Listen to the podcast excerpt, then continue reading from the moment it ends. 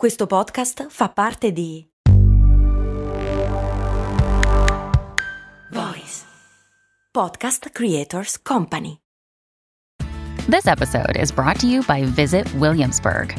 In Williamsburg, Virginia, there's never too much of a good thing. Whether you're a foodie, a golfer, a history buff, a shopaholic, an outdoor enthusiast, or a thrill seeker, you'll find what you came for here and more. So ask yourself, what is it you want? Discover Williamsburg and plan your trip at visitwilliamsburg.com. L'estate sta finendo ed è stata una delle più torride della nostra storia, sono sicuro che ce ne siamo accorti tutti. I consumi di aria condizionata poi sono esplosi contribuendo ancora di più a riscaldare l'aria che ci circonda. Vista la situazione piuttosto drammatica, mi sono domandato ma ci sarà un modo per rendere quest'aria condizionata, che è sempre così indispensabile, un'opzione sostenibile? Cerchiamo di capire se questa potrebbe essere una soluzione percorribile. Bentornati su Brandy miei cari amici, io sono Max Corona e forse a differenza di voi io non sono un grande fan dell'aria condizionata, sono convinto un po' che mi faccia proprio stare male fisicamente, oltre che a generare un pericoloso circolo vizioso in cui c'è sempre più caldo. Tuttavia è innegabile che in certe situazioni sia indispensabile, se vi ricordate ne avevamo già parlato quando abbiamo raccontato la storia del condizionatore, di come questo ha rivoluzionato la nostra economia e la nostra società. Infatti, dalla loro introduzione di massa verso la metà del Novecento hanno reso possibili sviluppi industriali in aree del pianeta altrimenti troppo calde. La domanda che ci facciamo oggi però è questa. Sarà possibile tenerci questo miracolo della tecnica senza per forza gravare sull'ambiente? Prima di rispondere, credo sia doveroso darvi l'ordine di grandezza del fenomeno dell'aria condizionata. Secondo l'Agenzia internazionale dell'energia, i condizionatori presenti in tutto il mondo sono circa 2 miliardi. Circa il 70% di questi sono utilizzati in ambito domestico. È in particolare crescita il numero di condizionatori in zone emergenti dell'Asia e dell'Africa, dove sempre più persone possono effettivamente permetterselo. Non c'è da stupirsi quindi che ogni anno noi compriamo sempre più condizionatori. Stati Uniti e Cina sono i maggiori consumatori di questo sistema di raffreddamento il problema è che questi stati non è che siano proprio i posti in cui fa più caldo al mondo, sono semplicemente i più ricchi. In Giappone, per esempio, praticamente tutte le case hanno un climatizzatore, mentre in India solo il 10%, malgrado in questo stato il clima sia più caldo.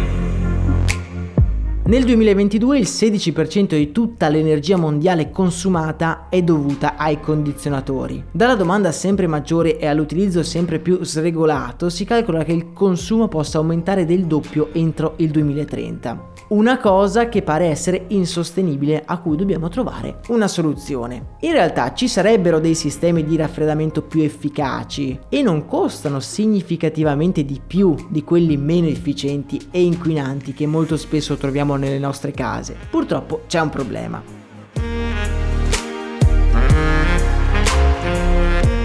I condizionatori di vecchia generazione sono piuttosto semplici e servono allo scopo, un consumatore quindi non è invogliato a cambiare il proprio condizionatore che funziona. Possiamo dire quindi che la loro affidabilità sta rallentando la transizione ecologica. Purtroppo anche i sistemi più efficienti utilizzano quantità significative di elettricità. Una soluzione sarebbe quella di creare energia in modo rinnovabile, che ne so, tramite pannelli fotovoltaici molto vicini ai sistemi di raffreddamento. Un'altra soluzione è quella di creare dei sistemi di raffreddamento centralizzati nei condomini, simili a quelli del riscaldamento, in cui acqua molto fredda viene fatta passare all'interno dei termosifoni. Anche questa è una soluzione percorribile solamente a metà perché appunto necessiterebbe di investimenti ingenti per cambiare proprio il sistema di raffreddamento degli edifici. A Sydney, in Australia, hanno introdotto dei divieti sulla costruzione per esempio di tetti scuri, molto frequenti soprattutto nei grattacieli dove si impiegano materiali per impermeabilizzare la superficie.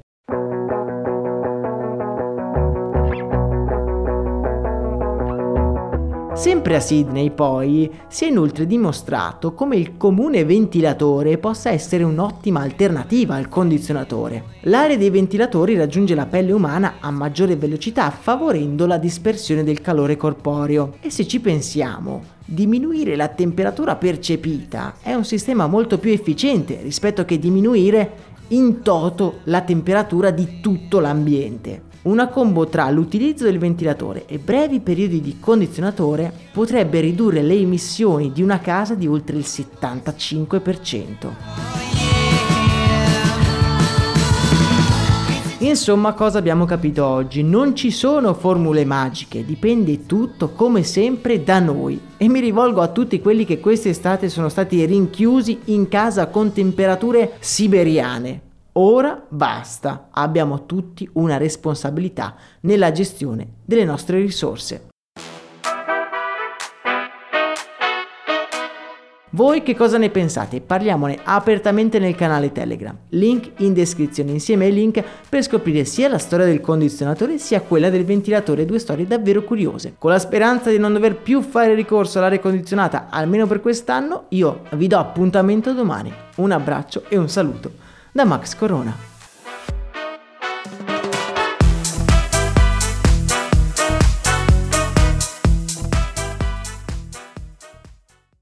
Vacanze in Sicilia o in Sardegna. Con i traghetti GNV porti tutto quello che vuoi, ti rilassi fino a destinazione e se prenoti entro il 14 maggio, posto ponti a partire da 33 euro. Non c'è modo migliore per andare in vacanza. Scopri i dettagli su gnv.it. Offerta valida sulle linee Napoli-Palermo e Genova-Olbia, 10.000 posti disponibili.